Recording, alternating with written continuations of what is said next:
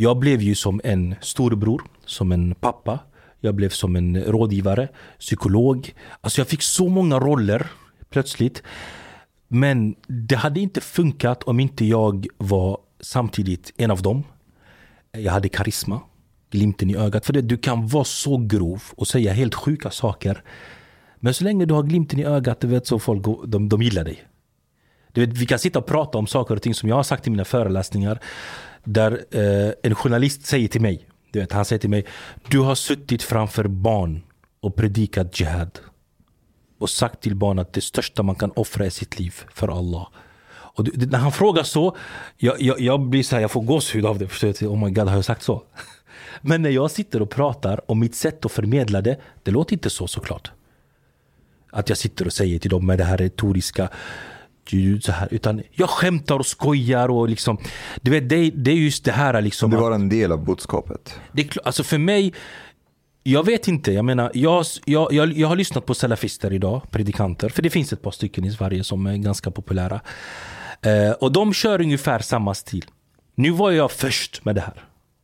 Eh, för att innan, när salafister föreläste, ni, alltså jag, jag, jag hade inte kunnat lyssna på dem.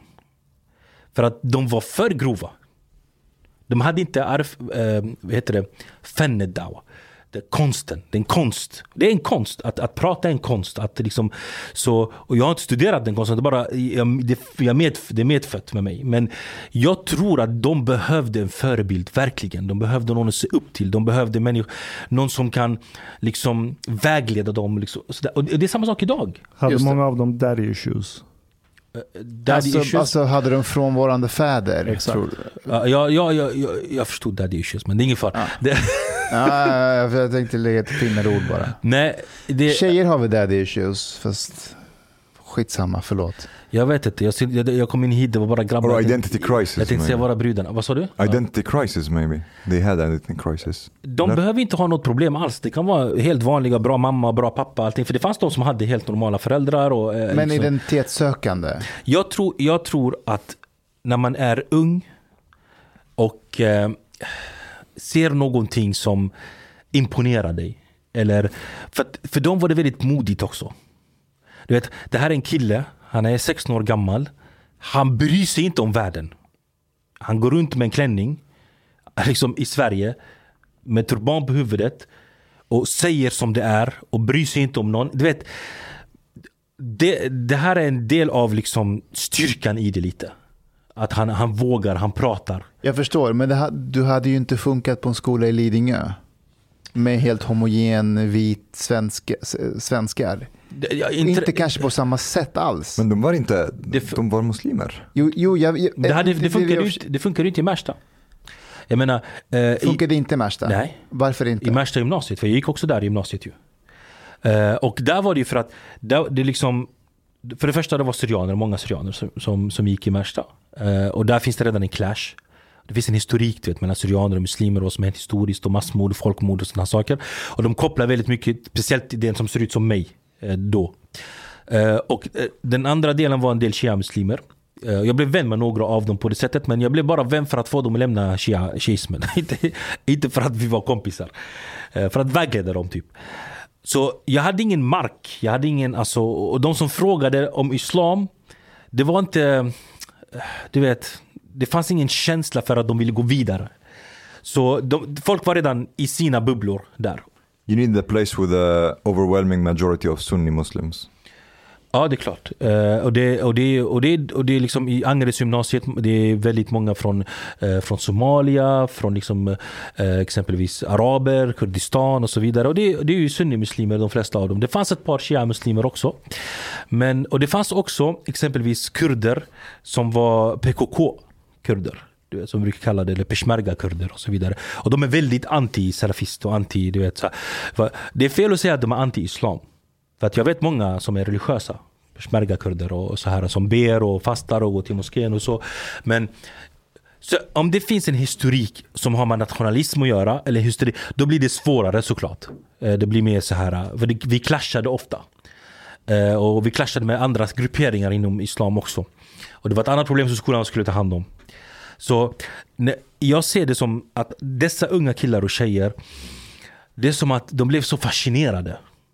Att det finns en kille som pratar bra svenska, är rolig, är en person och har kunskap om islam.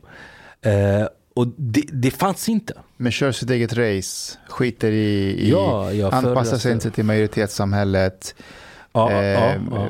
Skiter i dem, kör sitt eget race bara. Och, Och, det, och det, det är klart att många av dem är ju redan i, i någon form av utanförskap. ja. på något sätt i dessa områden.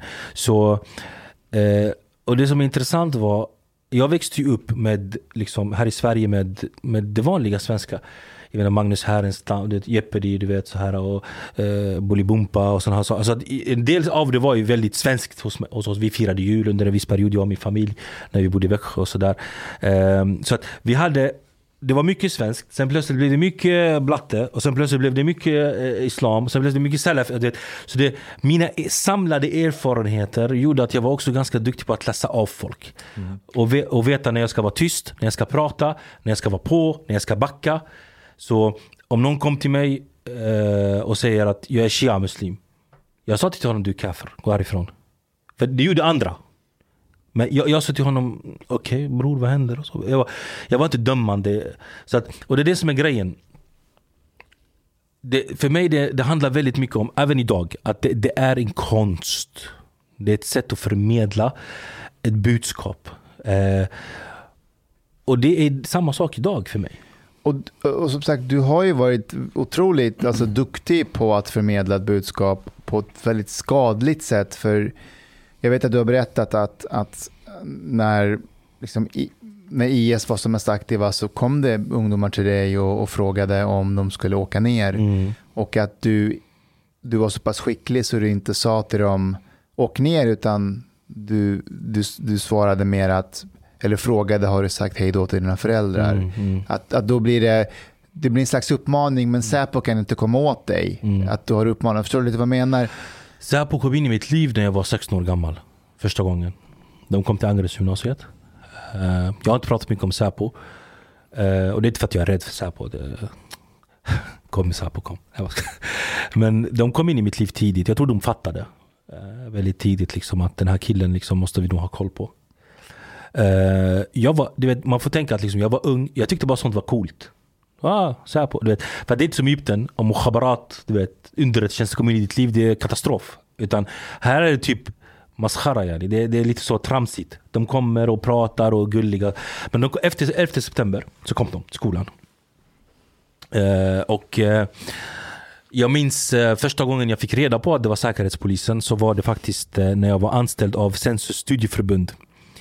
Och eh, det var, de, de hade ett projekt som hette Gud har 99 namn där man skulle utbildas ett år i något som kallas multireligiös guide.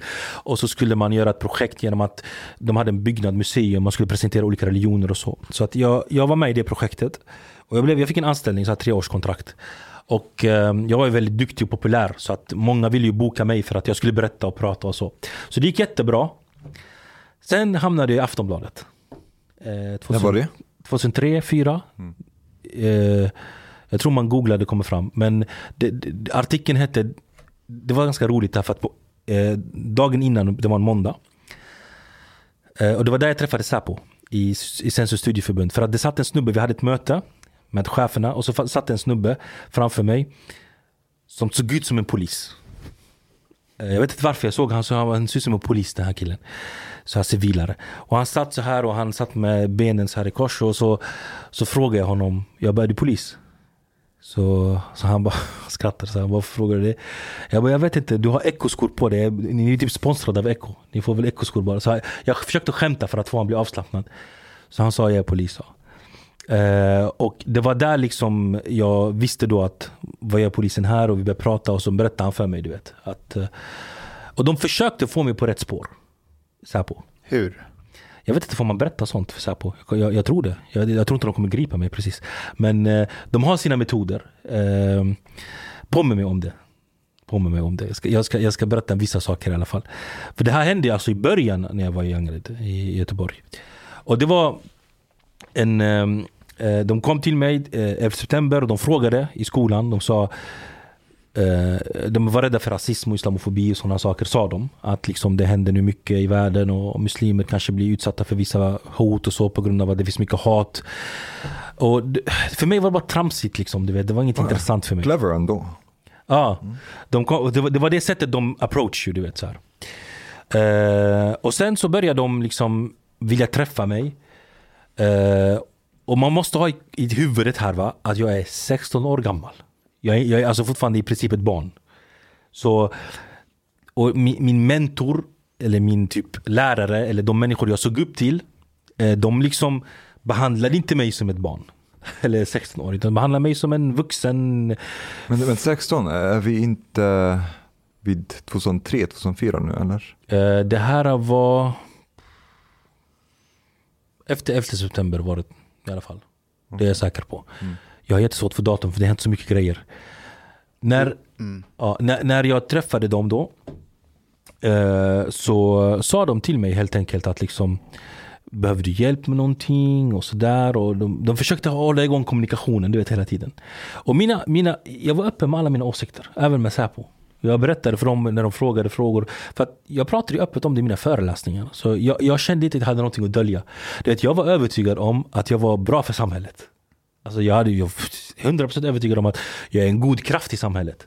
För att liksom, eh, jag är en person som hjälper ungdomar bort ifrån dåliga så här, kriminalitet och liksom så här, med islam då så att säga. Men det var ju såklart med salafi islam. Det var det som var grejen. Men för mig var salafi islam, islam. Inte salafi islam. Det var bara islam. Um, och, då, och, och den perioden, de här åren, Aftonbladet när de skrev så var det en artikel som, som dök upp med en snubbe som heter Abu, Us, äh, heter han? Abu Hamza, heter han, Abu Hamza al-Masri. Och det var, han var i England och en annan som heter Abu Qadada al-Frestini. Och dessa två de var liksom väldigt djupt involverade i olika terrororganisationer. Uh, och han Abu Hamza al-Masri har typ en krokhand. Han, han förlorade sin hand i krig och i jihad och sådana saker i Afghanistan på 70 eller 80-talet. Så Sen stod det så här då i Aftonbladet. Jag läste artikeln. Längst ner står det Imorgon avslöjar vi hjärnan bakom Al-Qaida i Sverige. Och så var det jag. så, det, så jag fick chock. Jag tänkte vilken hjärna man. För att jag visste ju inte att jag var hjärnan bakom någonting alls. Jag satt hemma bokstavligen och jag blev uppringd av massa folk.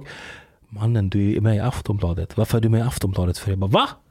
Och då, det som hade hänt var att jag hade en föreläsning i det som kallas TUFF.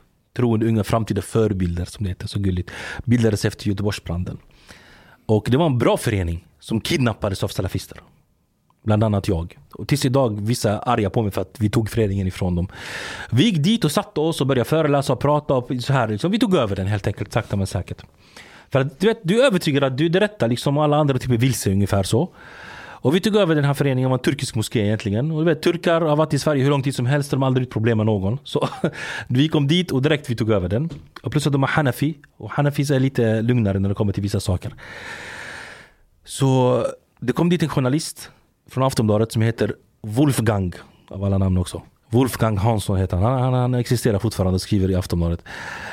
Um, och eh, och en, en, han var främmande du vet. Vit man, gubbe.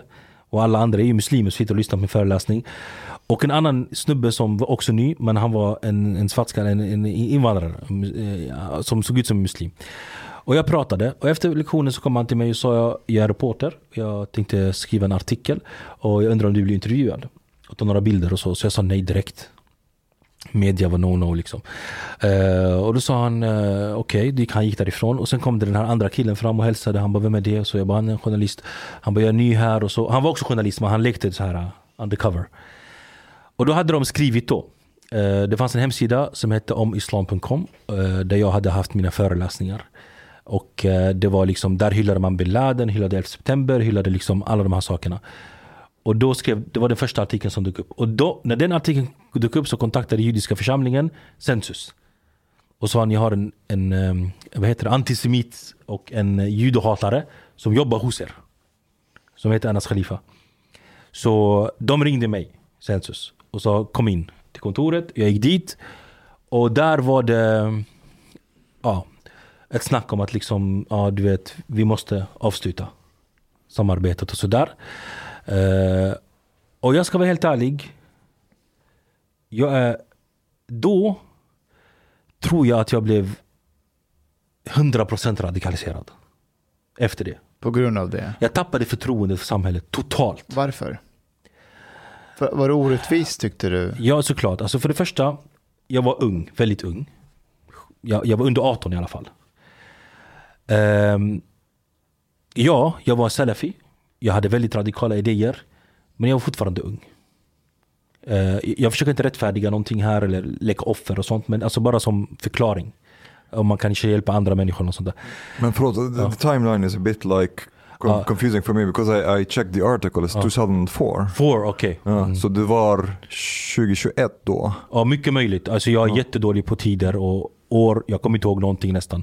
Så då var jag äldre i alla fall. Men hade du tro för samhället ändå fram till den här punkten där de avslutar samarbetet? Alltså Gick du runt och tänkte att du är en god kraft inom islam. Mm. Eh, Du har ett uppdrag och det är att hjälpa så många som möjligt att hitta islam för Ja. att komma bort från Mm. det onda.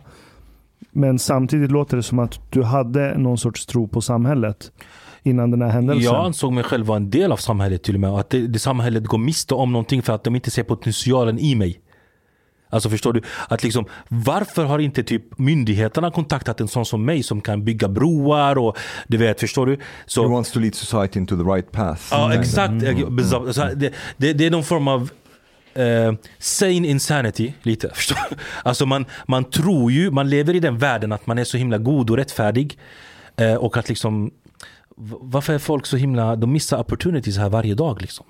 Så när, när jag kom in i Sensus, studieförbund, eh, och jag, jag, jag kände mig, okej nu börjar min resa. Nu, nu kommer jag börja liksom få träffa liksom svenskar, föreläsa för myndigheter och prata med dem. Och, eh, de- den känslan fick jag lite. Eh, och, men skillnaden då var att mitt objektiv, alltså huvudobjektivet var dawa, var kallelsen. Det var liksom att förmedla islam. Eh, och eh, bara genom det skulle jag, alltså det var, hela, det var den enda anledningen till att jag deltog i någonting alls. Så jag tappade ju hoppet när jag insåg att okej, först och främst, du vet, media, de la upp en bilder på mig. Eh, och eh, jag blev liksom uthängd helt enkelt. Som en 16-17-åring. Eh, från, eller som en 21-åring redan.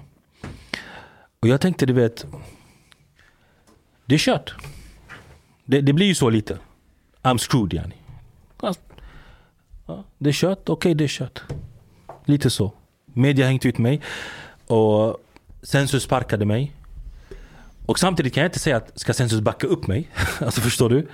Det, det är inte heller logiskt. But, but, uh, Ja. for me to understand a little bit, the, the shift, because this is what I, uh, maybe what I'm listening, the shift in your perspective was first from seeing the society as lost people that you're trying to guide. Did you start to see them after this point more as an enemy? Ja, jag tror det. Jag tror det. Det är så, det är så jag analyserar mitt... Eh, för att det, så man, man, man kan inte urskilja personen ifrån ideologin lite. Jag menar min personlighet och karaktär och mina egenskaper påverkar ju hur jag förmedlar och hur jag tänker och så. Så att för mig såklart när jag var fortfarande så här äh, accepterad i samhället. Jag var fortfarande inte uthängd i media. Jag var fortfarande en person som var liksom väldigt äh, omtyckt av de flesta, populär. Trots att jag var radikal och salafi och allt det här. Till att plötsligt bli nu den här hatpredikanten. Den här människan som vill förstöra samhället. För jag hade inte den självbilden. Du tyckte att du gjorde nytta? Ja, jag tyckte att jag var jätte, jag tyckte att liksom jag var kärleksfull, glad och jag, ni ser jag sitter och skrattar som en galning i fängelset. Alltså, så, så att det är min personlighet. Predikade du om jihad och att offra sig själv och bruka våld för spridandet av islam innan du blev av med ditt samarbete med Sensus? Innan, Ja. mm, jag, jag, vi var- då- 2003, var det Afghanistan invaderat då? Det var det va? Ja, någonting De gick in 2001 redan. Ja, jo, jo. men- 2003 men, var Irak. Det var Irak. Nej, jag samlade in pengar till Mujahedin och sånt. Men grejen är att Men varför tyckte du det var konstigt att du blev stämplad som hatpredikant? därför att de, de krigar mot liksom, det är ockupation. Ja. Ja, men han tyckte inte att det var något Alltså, dumt. alltså, och jag tyckte inte heller, och om Sensus hade, hade kommit till mig och sagt alltså, du kan ju inte sitta i, i moskén och säga samla pengar för krigare för, som ska döda amerikaner exempelvis. Då kunde jag säga till Sensus, Varför inte? Det är klart att de ska kriga mot amerikanerna. Förstår du? Det, var, det är lite som vissa, nu, nu, nu, nu, nu säger jag säkert någonting kaos här, ni får rätta mig. Som vissa typ eh, åt ett visst politiskt håll kan känna liksom, kampen, du vet så här mot eh, imperialismen. Vet, det är lite så, men för mig var det islam. Att liksom, det är klart att de ska kriga mot eh, fienden så att säga då. Så för, jag kunde säga det till vem som helst. Till min arbetsgivare, till förstår du. Och om inte han håller med mig, så säger jag, vad är du för människa? Du har ingen heder eller? Just det. Men, men för att fråga Anas, alltså, det, det, är en sak att samla in pengar till Mujahedin. Att, att de ska åka till Afghanistan och, och slåss mot utländsk makt och sådär. Men jag tänker, hur resonerar du när du uppmuntrade unga män att åka ner till Syrien och du visste ju vad de gjorde där, alltså med mm. du vet, slavar, sexslavar och hur de behandlade människor. Ja. Det, det, du vet, de skröt ju om det, de la ju upp det på YouTube. Du, mm. du såg ju det här och ändå, hur, hur, hur rättfärdigar du det? Jag har ju inte riktigt, alltså jag satt ju i fängelse under den perioden. 2013 till 2015 när Isis bildades. Så jag var inte ute i det fria. Så det hände ju aldrig att jag... Jag brukar vara så tacksam faktiskt att jag satt i fängelse. För att jag tror om jag hade inte suttit i fängelse, då hade jag dragits in i djupet av det här. 2011-12, det var då syriska revolutionen var aktiv som mest i början. Och det handlade mycket om eh, mot, eh, mot Bashar, mot deras ledare. Och då fanns det inga grupperingar. Det fanns typ den fria syriska armén tror jag, eller något sånt där. Typ en gruppering. Och eh, det var helt acceptabelt att åka dit. Alltså här i Sverige, unga killar som åkte dit behövde inte min uppmaning. De kunde bara åka, gå till en resebyrå, köpa en biljett och åka ner till Syrien och så är de i ett krig plötsligt. Du vet. Utan, och där hade jag inget emot. Liksom, om det kom till mig någon och sa jag vill åka till Syrien och sådär. Det handlade väldigt mycket om vem personen var. Om det var någon man kunde lita på. För att det är väldigt känsligt det här. Eh, så att det var inte så att jag sa till vem som helst. Utan det måste ha varit någon som har kanske varit mina föräldrar väldigt länge, känner till honom, hans familj och sådana saker. Och då brukar jag ofta säga typ, använda som argument att bin Laden hade en utbildning. Gå, gå och utbilda dig först. Och inte, bli inte en börda på folk. Dit, du vet, vad vet du om krig? Vad vet du om så här? Men det har hänt däremot 2003, eh, innan vi, för Isis-grejen, jag var i fängelse. Jag kom ut till kaoset. Då hade vissa redan åkt ner och jag kände ju många av dem såklart. Och många har passerat mig. Jag kan säga så här, för att du vet det här med blod på händerna som har diskuterats väldigt mycket i media. Uh, jag, jag, jag, jag, förstår att liksom man kan känna så eller tänka så. Men jag känner inte igen mig själv i det här med blod med händerna. Därför att jag var ingångsport till radikalisering, ja det erkänner jag. Men jag har aldrig sagt till någon att gå och döda någon. Eller, alltså det har varit mer att jag, det började hos mig, sen gick det vidare till Anwar Aulaki exempelvis. Det är en känd predikant. Men sa du inte att när folk frågade dig om de ska ner och kriga så sa du inte ja, men du sa har du sagt hej då till dina... Ja, det, det här var i GP tror jag, eller, eller Svenska Dagbladet. Uh, jag sa, det var en kille som kom till mig. Och den killen, han hade redan bestämt sig för att resa. Det var inte så att han kom för att fråga mig om lov. Och han, var, han, skulle, han skulle inte till Syrien. Uh, just, hon, just den killen. Han skulle till ett annat ställe. Inte. Och han sa till mig typ att uh, jag ska göra det och han har tagit det beslutet och sådär. Och, och jag okej. Okay. Vad krävs islamiskt? Sa han till mig. Innan han reser. Och då sa jag typ, du måste prata med dina föräldrar, hälsa på dem och sådana här saker. Så det var ur den kontexten. Men jag hade inga problem med att han reser. Eller var less. För jag tyckte han gjorde rätt. Och du visste vad han skulle göra när han kom ner? Alltså att, att, att så här, du visste att han skulle nej, alltså döda. Här, nej, det visst, alltså just det här med, Han skulle inte baka pizzor. Jo, jag visste såklart att han skulle kriga. Och jag, jag tyckte att amerikanerna förtjänade att dö. Förtjänade att, uh, du vet, få... Men kan du förstå att någon idag mm. som pratar med den Anas Khalifa vi har framför oss här nu eh, anser att du har blod på händerna för att du inte försökte få honom att inte åka ner. Mm. Jag förstår att det fanns en annan logik i ditt huvud då. Mm. Och den logiken sa klart han ska ner och kriga mot amerikanerna. Mm. För det är kuffar och ja. så mm. Men förstår du idag att det är inte konstigt att anse att du har blod på händerna? Jag anser att jag, jag, jag som Anas, jag känner det själv. Att du har blod på händerna? Ja. Men det sorgliga är att de människorna som åkte känner inte ens av det. Alltså de är glada och stolta. De är arga på mig att jag har sagt så. Det, det förstår jag Ja. också. Men jag, jag För de är fortfarande övertygade. Ja, ja, de är övertygade såklart. Men jag, ja, alltså. Det, det är en, jag vill inte nyansera så det låter som att jag rättfärdigar eller bortförklarar. Men jag vill bara att man ska kunna förstå att jag sa aldrig till någon gå och gör det. Men jag stoppar inte någon heller. Men, men eh, okej, eh, jag förstår.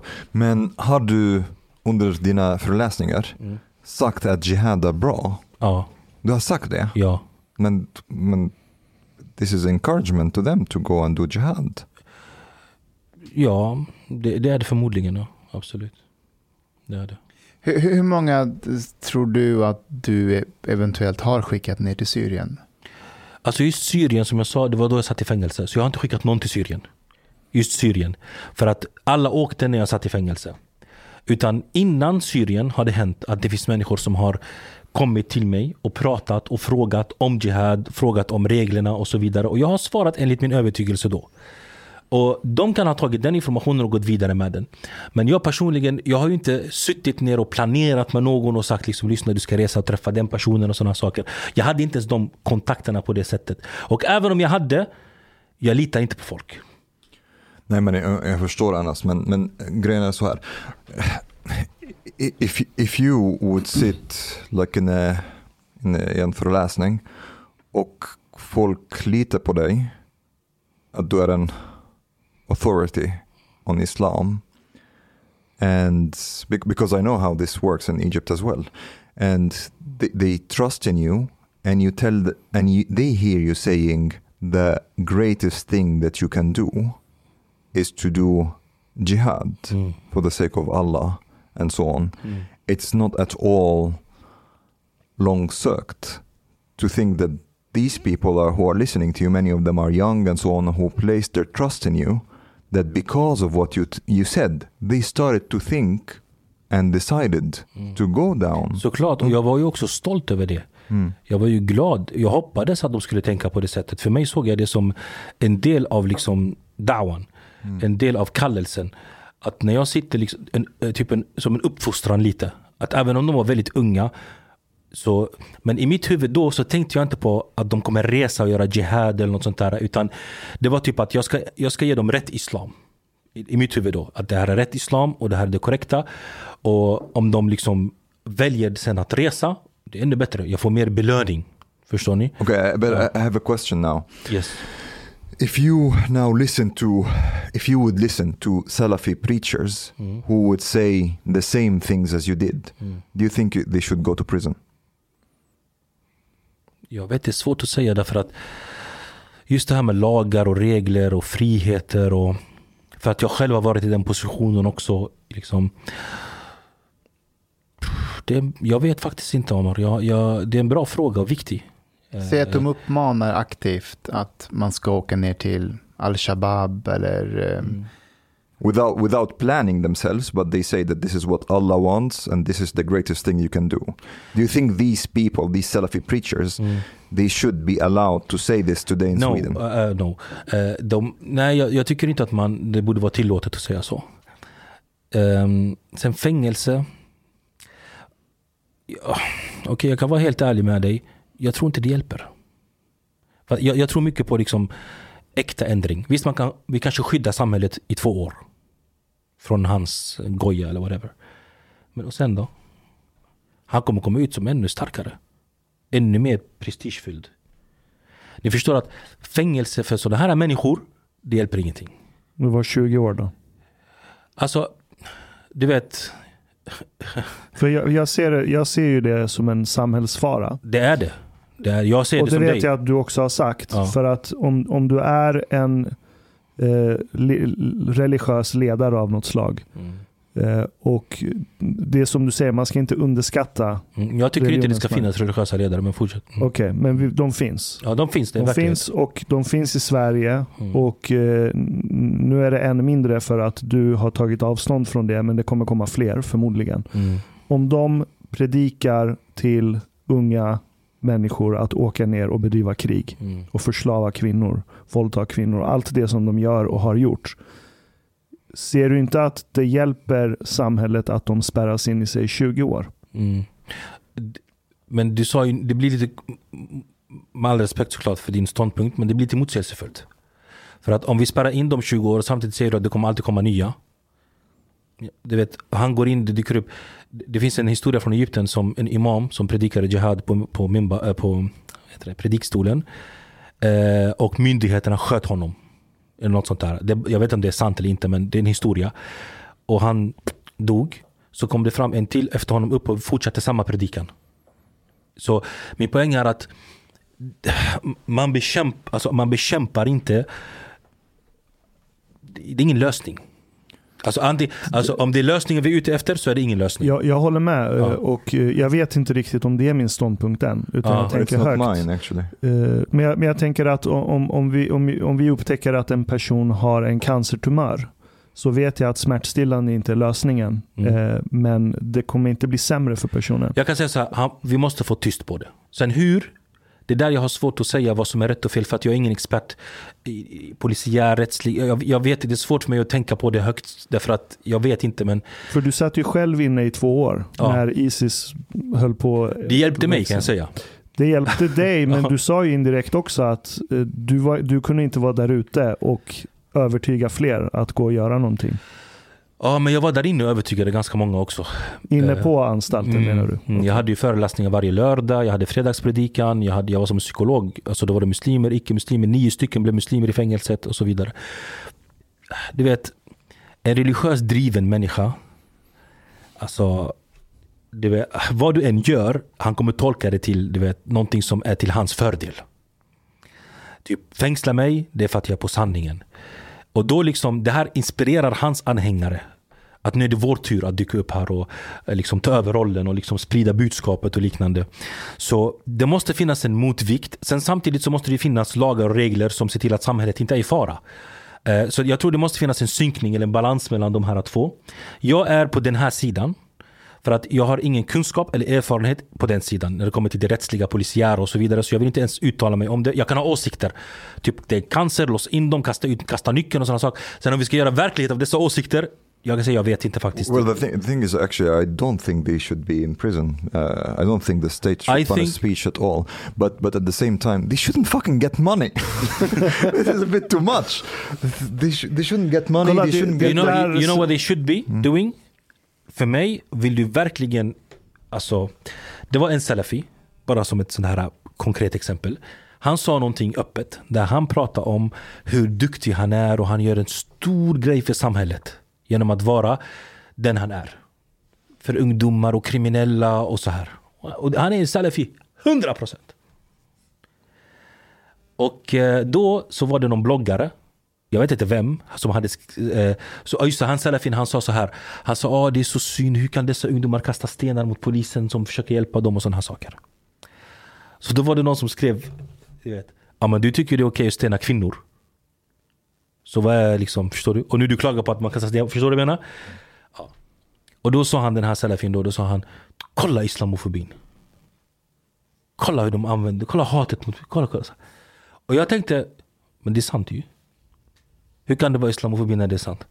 Är det för att han inte vet reglerna för stening exempelvis? Är det därför det inte... Okej, vi- jag kan berätta reglerna för stening. Istället, vi, du vet, det är det som är grejen bror. Jag, det kan vi kalla det bror, jag, det är en yrkesskada. Jag kallar folk bror hela tiden och en gång jag sa till en kille bror, han, bara, han blev så här irri- irriterad. Så, men jag är van vid att säga det. Det, det går bra idag. okay. Så jag, om du träffade mig när jag var salafi, jag hade sagt till dig ja, stening är bra. Och jag skulle stena min egen dotter också. Om jag, om jag var övertygad, förstår du? Yani, men jag var konsekvent. Men jag gillar inte den här lömskheten. Att du leker så gullig och fin och hjälper människor och du är sådär och sen du har de grövsta, hårdaste, strängaste, mest frihetsberövande åsikter som finns. Men ingen vet om det. Säg, därför att om du inspirerar ungdomar, vet, folk vet inte vad dessa människor gör i sina slutna grupper. Mm. Ja, Omar, du har en poäng där. Alltså just, eh, jag är inte heller för bannlysning av symboler, idéer. För samma sak, det finns vissa i Sverige som vill bannlysa nazisymboler. Mm. Men all, allt förtryck av övertygelse eh, gör att det bara växer. Det blir martyrskap. Drive it underground. Exakt, ja. exakt. Men, Men- men, just där, they shouldn't get fucking money. Mm. Yeah, exactly, and, and like places to to. But, should we get on with the story so so that we? Jag, jag, jag bara ställer frågor. Annas, vad, vad vill Annas Khalifa göra idag? Det är en bra fråga. Alltså det ärliga svaret är att jag vet inte än. Eh, jag, I februari så gjorde jag min första offentliga avståndstagande från salafismen eh, på min YouTube-kanal. Och jag sa liksom, de, om man lyssnar på de första tio minuterna på det första avsnittet. Det första jag sa till folk, förlåt, jag ber om ursäkt, jag har gjort fel. Och jag liksom, jag gör vad som helst för att fixa det i min makt. Alltså det jag har i min makt. Och jag sa också att liksom, och jag har pratat med myndigheter, jag har, liksom, jag har haft kontakt med Säpo såklart, jag har haft kontakt med eh, polisen. Eh, det har kommit in en anmälan, de har tagit mina hårddiskar. Så det är inte så. Och jag har sagt mina åsikter öppet. Så om det finns någonting brottsligt så är jag också, jag tar ansvar. Jag, du vet, förstår du vad jag menar? Alltså jag, jag har försonats med mig själv. Jag har, in, jag har inga problem att ta ansvar för mina handlingar och vad jag har sagt, vad jag har gjort och så vidare. Sen nästa steg. En del har gett mig rådet att eh, de tycker att jag ska backa undan. Eh, liksom, skaffa ett vanligt jobb, du vet. Och, bry dig inte om, lev ditt liv normalt. Andra har sagt liksom tvärtom, du måste synas mer. Så jag har fått råd ifrån många olika håll. Sen finns det såklart de som drar, de som vill tjäna pengar på det här och så vidare och drar i mig och vill göra massa projekt och grejer och så. Och jag har varit väldigt selektiv. Du vet. Du, du var ju bland de första som kontaktade mig med podden exempelvis. Och många medier kontaktade mig liksom direkt. Eh, men jag, jag, jag, försöker, så jag känner att jag har en inriktning, jag har ett budskap. Och allt som är emot den här budskapet och inriktningen kommer jag inte ha med att göra. För att jag vill inte slösa min tid på sidodebatter. Men vad är budskapet? Det kommer låta lite, lite tramsigt det här. Men det är faktiskt så på riktigt. Jag vill, det enda jag vill just nu, förutom min egen resa såklart, jag vill att människor ska vara glada och lyckliga. Och må bra. Och religion ska inte vara en hinder. Det ska inte finnas ett problem med att vara religiös muslim eller inte religiös muslim. Jag hade ett klipp, jag sa exakt så. Islam kan inte vara ett hinder för din framgång. Så för mig, det är det enda jag bryr mig om. När jag ser en ung kille eller tjej, jag ser mig själv nästan som en liten pappa till de här unga killarna och har, tjejer. har du blivit som den här imamen du träffade när du var ung och gav dig mesiga svar om religionen? Ja. Det är mycket, Alltså, det, är ingen, det är inte något Nej, negativt, nej. ut- tvärtom att han var pragmatisk. Han, han, han, du är inte svartvit längre. Nej, det är jag inte. Men skillnaden jag tror är att han var tråkig. Med all respekt till honom. Jag älskar honom. Han är en fin person. Han lever tills idag. Eh, Så om man hör det här han kanske blir så här. Men han, han, han, var, han har bra distans till sig själv så han kommer inte illa upp. Men han var väldigt så här tråkig. Och, Han kan inte prata det språk som du kan prata med unga. Nej, jag tror också att han, liksom, han är född och uppvuxen i ett arabland. Han kom hit. Alltså förstår du? Det finns många skillnader eh, som jag tror. Jag tror att, sen vill jag, nästa steg. Jag, jag tror att jag kan vara till ganska stor hjälp. Från just det här inifrån perspektivet. Ehm, och jag tror faktiskt att senaste månaden så har jag fått jättemånga meddelanden. Du- Och det kommer hela tiden. Nu är Från, från vilka då? 37 739 står det nu. Som du ser där. Sociala medier. Jävlar. Och, och där är det liksom Majoriteten är såklart inte folk som, det är så många salafister finns det som vill hoppa av. Men tack och lov, utan det är folk som vill ha hjälp. För att många kvinnor speciellt, och många män också, muslimer, de går inte till myndigheter. De går inte till polisen.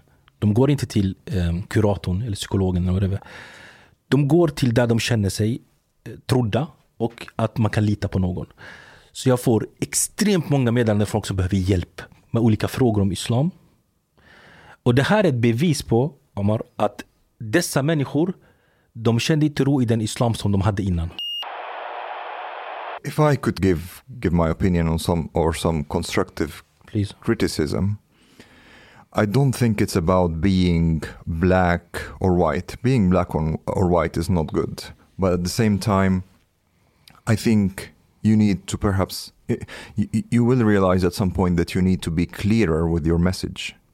Uh, it- because like I kind of like followed you a little bit on, on, on social media and so on. And if you're like, for example, if you comment on niqab, I see that you're saying, oh, it's an interesting question that I have a lot to say about, and then you leave it there. Uh, about Sharia, for example, also, you, you don't really. I think you need to get in there and speak your thoughts. You, you don't have to make it black or white, but you can say what you were saying to us now. There are people who are saying this, there are people who are saying that, Exakt, and, and, exakt. and so on. Because I think Det blir vilseledande annars. uh, Ja. if you are too obscure, Ja, ja. first you will Man vet inte vad man har. Ja, man you will lose vad the man people. har. Ah, you will Nej, lose the alltså, people, and people will not trust you as well. Det, det är så jag känner. Och du har så rätt i det här. Och det, det exemplet du gav är perfekt. Och det är väldigt eh, fint av dig också med den här kritiken. Och jag, jag tror också att plattformarna spelar roll. Uh, idag är det så himla mycket, det ska vara en minut, det ska vara kort, det ska vara du vet så här. Och det här är väldigt komplexa frågor. Uh, och sen också finns det min muslimska publik så att säga. De muslimer som följer mig fortfarande och, och de ökar uh, och de följer och de läser. Och jag kan inte riktigt tro att de kommer att acceptera ett språk som kanske ni är vana vid. Så för mig, så som jag var innan när jag var salafi, så visste jag vilket språk man ska använda för att dessa människor ska åtminstone börja lyssna och liksom provocera fram tänkandet hos dem.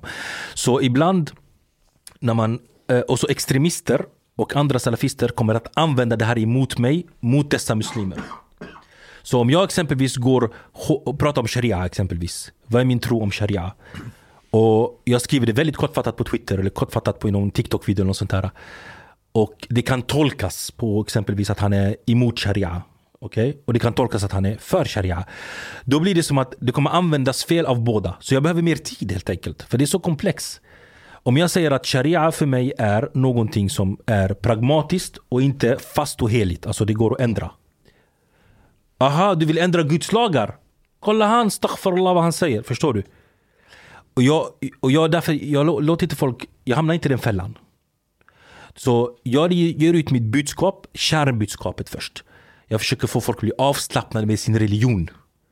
Att kunna ställa frågor, ifrågasätta, kritisera, undra och så vidare. Till och med om Guds... Min egen son kommer från... jag- Han pratar om paradiset till helvetet och så. Och vi pratade om... och Han, han var typ... Han barn som trodde på Gud. Alltså.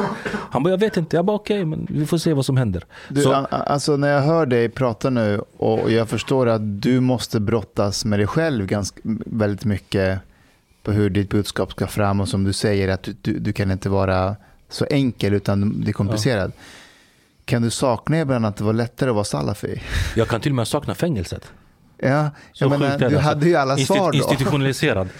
Ja, nej alltså man, det, du vet, det, det, inte bara alla svar utan jag var en person som det var så lätt att leva som eh, en detaljstyrd liten robot.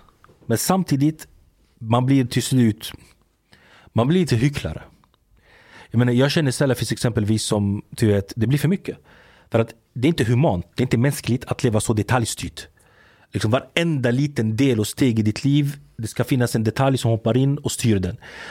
Eh, så folk, de, hemma är en sak och ute är en sak. I moskén en sak, förstår du? De är inte sig själva längre.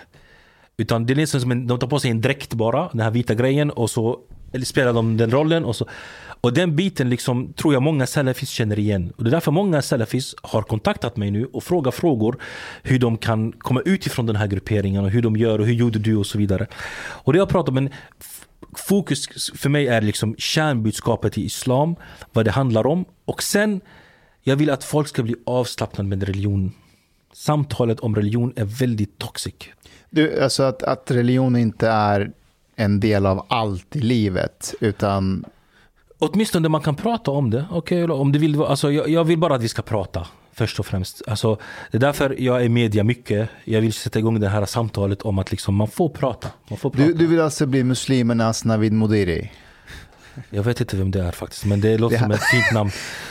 nej, nej, nej, nej han är, det är en vän till oss. Det är han som har den här Hur kan vi? Ah, jo, nu, jag vet vem han är. Jo, jag vet, förlåt, han, är, namnet han bara. kallar ju sig för samtalsextremist. Aha, okej. Han vill samtala med alla. Men du, uh, Anas, jag, jag tänkte nu, nu har jag lärt känna dig lite och jag, jag, jag, jag ser några mönster här. Uh, och du gav några detaljer, till exempel att du tror att du har någon sorts damp, säger du. Du, du vill göra saker hela tiden och det känns som att du hela tiden söker stimuli. Mm. Det måste hända grejer, det ska vara spännande och jag kan dela lite av den. Jag, jag har det också. Okej. Och, ehm, och sen tänker jag också att liksom under din barndom, du var, du var hustlern.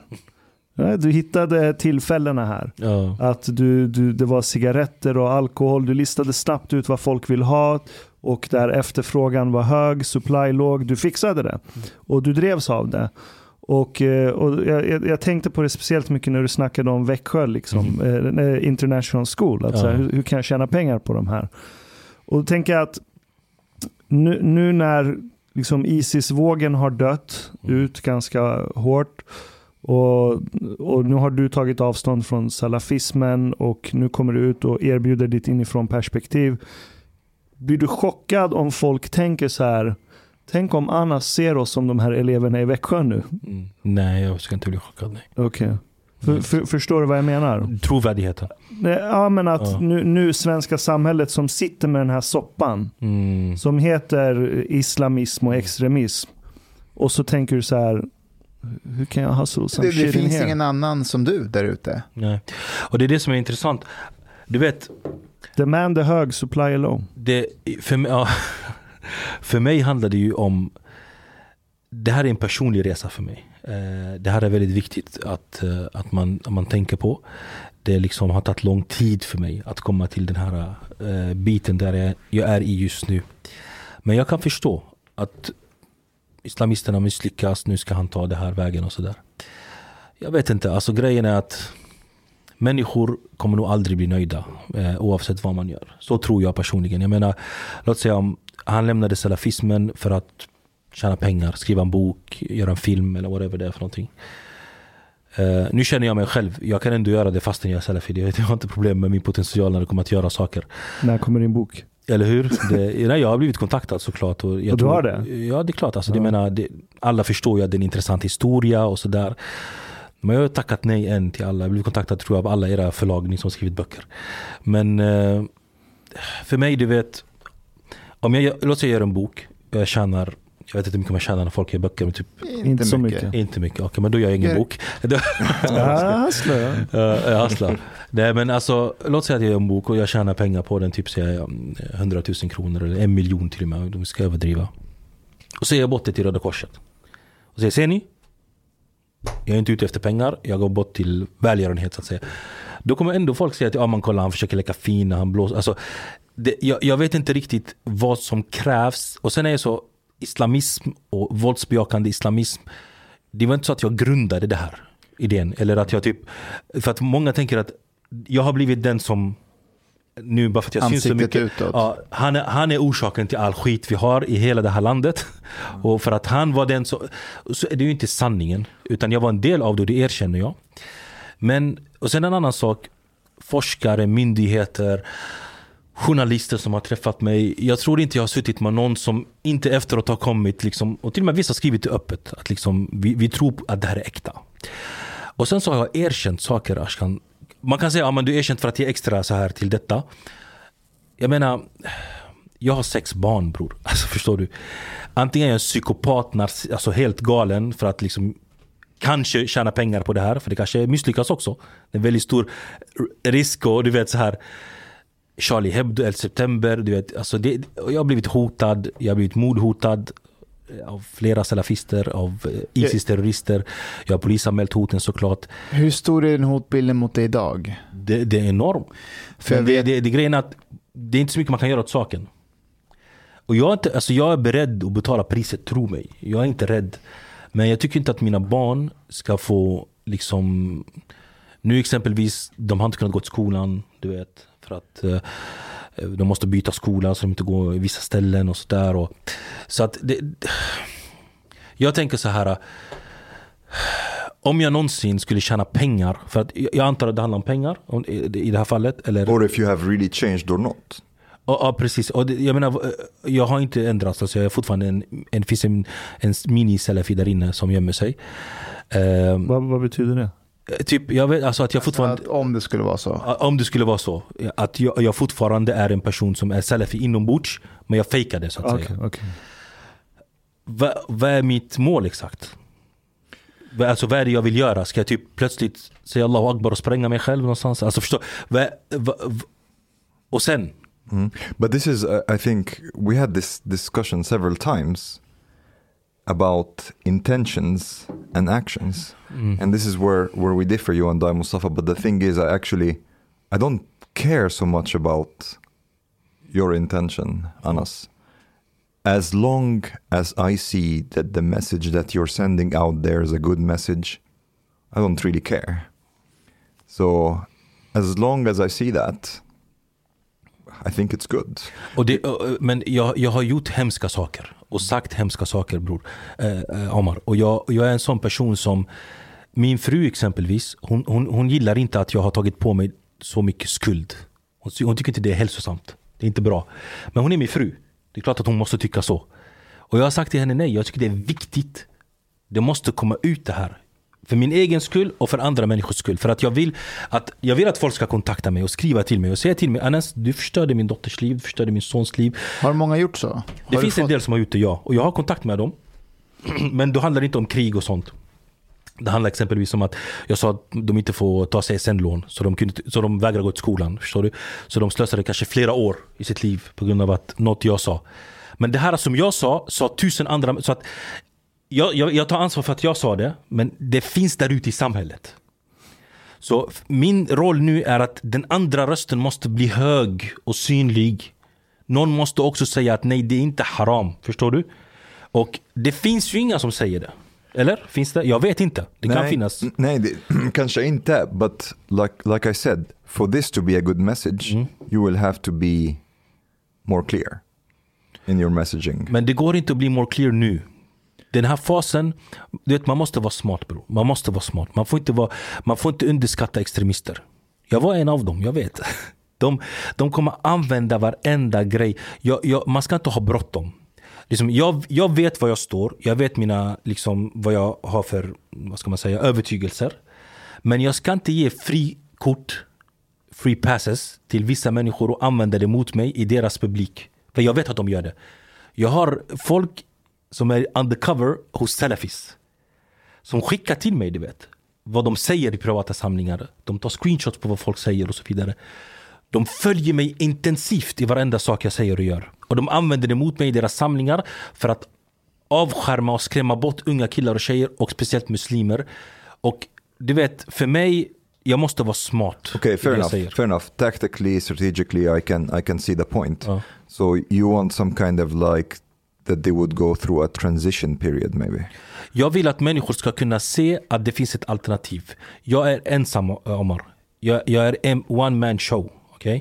Jag har inga eh, resurser, jag är inte rik eller något sånt där. Eller har arvt. Eh, alltså jag, jag, det här, vi snackar om folk som har 15-20 olika föreläsare. Som har föreningar som drar in miljoner. Som sitter där med det senaste equipment och tekniken och föreläser 24 50 000 följare på nätet, 300-400 000 på TikTok. Det, det här, jag, jag, jag är själv. Och jag säger inte så för att du vet, Åh, snälla hjälp mig. Jag är ingen fara, jag kan vara själv. Men jag måste vara smart då. Jag kan inte, du vet, för de, är väldigt många. Och människor tror att det, det är islam, det där är islam. Så om jag, förstår rätt, din, din farhåga är att om du råkar trampa snett enligt dem så kan de använda det för att sänka din legitimitet Exakt, trovärdighet, legitimitet, sellout. hos de muslimer som faktiskt lyssnar på dig. Ja, jag har, jag, jag har exempelvis på TikTok 60-70 000 följare. Som hör mitt budskap, som lyssnar på den. Om jag nu går ut, du vet det måste vara sakta. Så jag pratar lite om musik. Jag vet att Amar för er är det typ, men vem bryr sig? Förstår du? Det är så här. Men inte för dem. Nej, för dem, det det. är ingången. Jag var en ultrakonservativ muslim, Kan jag man? förstår. Ja men det förstår du. Han bråkar med mig, han vet allt. Bara skojar. Så bara jag börjar där. Jag pratar om att det här är halal att göra. Men jag säger också, men det finns de som säger det är haram. Då blir den, deras, deras extrema lilla grej där inne blir nöjd. Ja, han sa också att det finns de som gör haram. Men sen började de tänka. Det här med niqab. En gång jag sa i en, i en litet klipp, jag sa niqab har ingenting att göra med islam. Vad säger du? Ah, det så här, ta det lugnt. För att det finns en imam som heter så, som bodde den tiden och han sa så. Ah, jag förklarar lite. Men det finns de som säger att det är också wajib, det är obligatoriskt, man måste. Ah, han sa båda. Så det handlar om att sätta igång samtalet. Det funkar inte så som folk vill. Du vet. Antingen är du för demokrati 100% och säger exakt som vi säger. Eller så, det, alltså, det går... Men det är det, här, det är det här som jag eh, har liksom försvarat dig i olika sammanhang. Att, att när du säger till exempel det om niqab mm. eller musik. Mm. Att när de som lyssnar på det, det är, en, det är en så stor grej för dem att höra det här. Mm. Alltså att de hoppar nästan från stolen. Men medan för oss och alla andra är så här, det är musik, vem fan bryr sig? Exakt. Tänk dig då om Anna skulle säga så här, men jag har lämnat salafism bakom mig, nu kommer jag gå med i Pride-tåget. Ja. Alltså, vad, vad, vad, kommer dina följare göra då? Alltså, ja. Förstår du vad jag menar? Det, det, det är alldeles för långt hopp. Jag, jag förstår det, but at the same time, again, like we, we talked about this, there is two audiences in a way. Mm. So you have the Salafi audience, But you have also the Muslims mm. in general. I don't not care, all of them are Salafis. I don't care about Salafis, so, so you know. I don't care about the Salafi yeah, audience. But, but, but this I what I mean. the Muslim audience. Like like maybe maybe I am like you know um, a, a, normal Muslim or whatever that doesn't it's not a Salafi and doesn't have these like very extreme views. And then I'm thinking about music and so on. I wonder like if music is halal or haram. Mm. And it's like uh, probably halal. Then I go listen to you and you're saying Well, there are people who say it's halal, people who say it's haram. Mm. Men so, vad säger jag i slutet? Jag vet inte mm. om du har hört mina mm. lektioner men jag säger, det finns de som, jag säger, jag är 100% övertygad att det är halal. Jag säger alltid, i slutet jag säger min åsikt. Okej, okay, fair enough. Så om du lyssnar på mina klipp på TikTok, ni, om ni inte så känner det, så ni kan gå in och kolla i mina klipp. Exempel, jag blev frågad om LBQ, LBTQ, HBTQ. Uh. Vad är L för någonting? Jag vet inte vad fick L? Lesbians. Ja, men det är på amerikanska, eller på engelska. Så HBTQ, så eh, homosex... Hom, vänta, fast nej, H för? Homosexuella, Homosexuella bisexuella, bisexuella, transsexuella, queer. queer. Var fick jag L från? Det finns inget L då. In, in English, LG. Ah, Lesbian gay. Ja, ah, okej, okay, de har lagt den. Okay. Så jag fick, jag fick den frågan på TikTok. Så jag sa, jag bara lyssna, låt folk få göra vad de vill. Vad har vi med det? Du vet så här. Det här är lite Eh, som du ser, ål. Man kan inte hålla mig. Bara det, gå in och kolla vad som hände. Det, var, det blev kaos. Ka och, det, och, vi snackar inte om salafister här. Vi snackar om vanliga muslimer. Ja, Helt vanliga muslimer. Sådana vanliga som du träffar varje dag och så vidare. De har starka åsikter om det här. Och det finns också faktiskt vanliga svenskar som har väldigt starka åsikter också om det. Men just för att det är muslimer så har religionen roll i det. Då blir det lite annorlunda, du vet. Och då kom en fråga i samma TikTok-grej och sa till mig att ja, men tänk om din dotter skulle bli då? Du vet, nu är ni khalas henne. Så jag svarade, jag min dotter blir det, jag kommer stötta henne 100%. Det är min dotter. Mm. Vad ska jag göra med min dotter? Vad, vad, vad är alternativet? Säg du till mig alternativet, ska jag döda henne? Säg, säg, säg till folk att du ska döda. Du vet. Så när man, när man kör den stilen då börjar de, ja just det, det är sant. Jag kan inte kontrollera vad min dotter känner och inte känner. Och förstår. Så vad ska jag göra på riktigt? Alltså du tar, du tar myrsteg, men, men, du påverkar mycket. Och jag kan förstå det. Och än en gång, så här, det här med att han ska vara tydlig i sitt, i sitt språk ännu mer. Jag, jag fattar, jag, jag, jag tror att om Anna gick ut och sa, nu tar jag det här exemplet hela tiden, men att om man gick med Pride-tåget till exempel. Jag tror att hans media och journalister och politiker skulle älska Annas. Han skulle ha noll eller väldigt lite legitimitet hos sin publik. Och där, och där finns pengarna förresten, på tal om trovärdighet. Jag menar om jag ville göra de riktiga pengarna och riktiga böckerna och dokumentär och så. Jag hade gått, gjort massa grejer som gör folk nöjda i den här PK, fina, gulliga, du vet så här. Och, och jag, jag har blivit bjuden, så du vet, till stora program i tv. De största du kan tänka dig. Men, men, men jag är selektiv. Ett, jag har respekt för människors känslor. Att jag ska sitta exempelvis hos Skavlan och gulla där och du vet så och släppa en tår och du vet jag hade det tufft, jag var också offer och det så här, Jag hade vunnit många människors hjärtan. För du vet bror, jag, jag, jag, om jag vill, jag kan vara fake också. Jag kan spela och jag kan leka dum, för jag är duktig på det jag gör. Men jag försöker vara äkta så gott jag kan. Jag är mänsklig, jag har fortfarande problem, bekymmer. Det kan vara allting ifrån eh, att man mår dåligt ibland, deprimerad. Det kan vara det här, eh, det, ekonomiskt, det kan vara massa saker. Men jag ska inte gå där och sätta mitt ansikte i svenska folkets ansikte ifrån För de tror att han var salafi igår och idag är han plötsligt sitter han där och gullar. Förstår du? Det är jätteprovocerande. Det, det, här, det här som du, som du ändå går igenom, jag, menar nu, jag, jag, jag kan förstå att det kan upplevas som att varje samtal du har om det här, att, att, att du blir nästan lite attackerad, alltså till och med av oss här nu och, och på olika sätt. Vem, vem pratar du med om sånt här? Är det, är det frun? Eller så? Det är vem, min fru, min fru, bara min fru just nu. Mm. Psykologer och sånt, du vet, det är till en viss grad. Du vet. Och sen liksom blir det stopp. Den här pressen du har ändå på dig, att du vet, det är många som måste vara på dig, så här, gör så, gör så här, nej, nej, gör ja, så här. Otroligt, ja. Kan det bli överväldigande med den här pressen? Jag är också diabetiker, du vet. Så det, det påverkar mig fysiskt. Och därför exempelvis när jag sa till dig, jag måste ha en övernattning. Eh, för jag sitter och pratar med er nu och jag kan typ bli hög eller låg i blodsockret och det påverkar ju också mitt psyke och stress och hormoner. Men du vet, alltså, jag ska vara helt ärlig med dig. När jag var salafi bror, alltså jag sket i. Mannen kämpa. Så för mig nu är du ännu hårdare, ännu starkare. Och jag menar, jag kommer hamna, snart, ni kommer se nästa vecka, jag kommer vara med i en intervju. Den ses av många människor, den kommer vara ganska hård. Och jag har redan sagt till honom, du kan vara hur hård du vill. Han, kommer göra det, han sa till mig, jag har klipp, ansvarsutkrävande och jag sa lyssna, jag vill get by det här nu. Jag vill liksom komma till nästa steg. Så när jag var med på radion, samma sak. Jag säger till dem liksom, alltså ni får ställa precis vad ni vill. Och ni kan fråga Sofie. Jag sa, Lövenmark ja, Sofie Lövenmark. Jag, jag, ni kan fråga henne. Jag, jag, jag, sa, jag sa till henne, det enda kravet jag har på dig Sofie det är att du får inte skriva att jag har lämnat islam och sådana saker. För det har inte hänt. Jag är fortfarande muslim och jag är imam och det ska vara en nål i deras öga. Ingen ska komma här och liksom ifrågasätta min religion. Sen fråga vad du vill. Och jag säger till er också, fråga vad ni vill. Vad ni, det finns inte en enda fråga som skrämmer mig. Okej. Okay. Du har lyssnat så här långt. Pozista moltit. En miket fin radioprogram i sferie. Du tiker de emiket revlikt. Men, minwen, lisna po mejnu. Du har inte betalat biliet po klubzista moltit. Dom harblate grabarna dom behover pengar. Flis. Lax. Stolar. Dirabilar. Lix hotel. Duwet. Domostedu betala om du lisnamer. Du forman gaflera wsnit okso. Pakieter biudande, helt enkelt. Les i beskrivning for avsnit, dar defins information for bli medlem po klubzista moltit.